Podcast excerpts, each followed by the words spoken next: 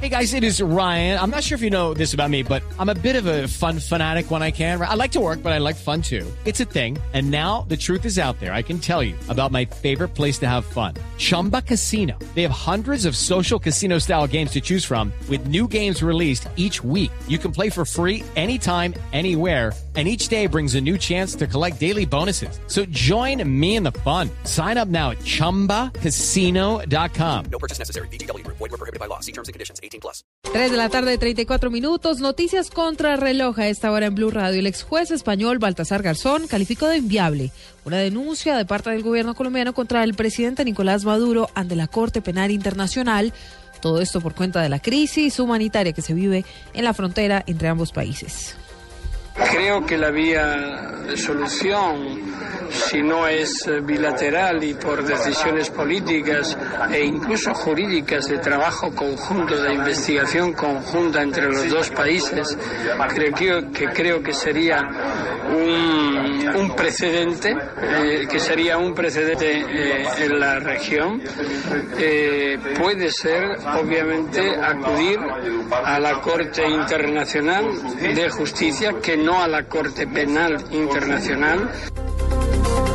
Noticias rápidas a esta hora en Blue Radio. La Fiscalía se abstuvo de procesar a dos personas que fueron capturadas esta mañana en albergues de Cúcuta. Las autoridades determinaron que uno de ellos tiene una hija en Venezuela y vive entre ambos países, razón por la que fue dejado en libertad.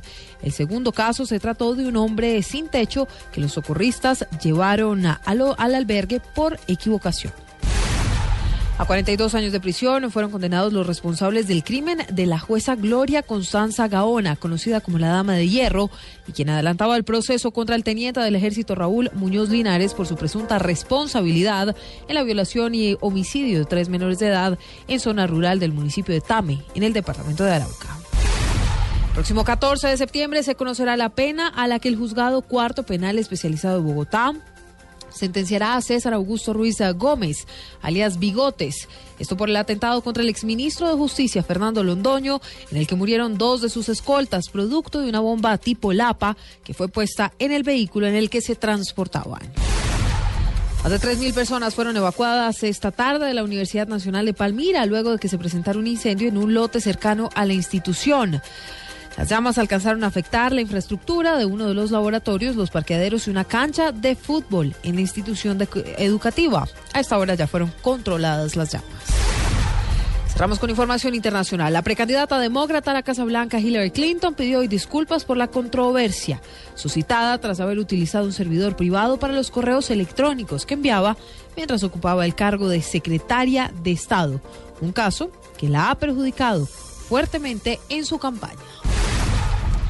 Estas son las noticias contra reloj a las 3 de la tarde, 37 minutos. Toda la información la encuentran en blurradio.com. Continúen con Blog Deportivo.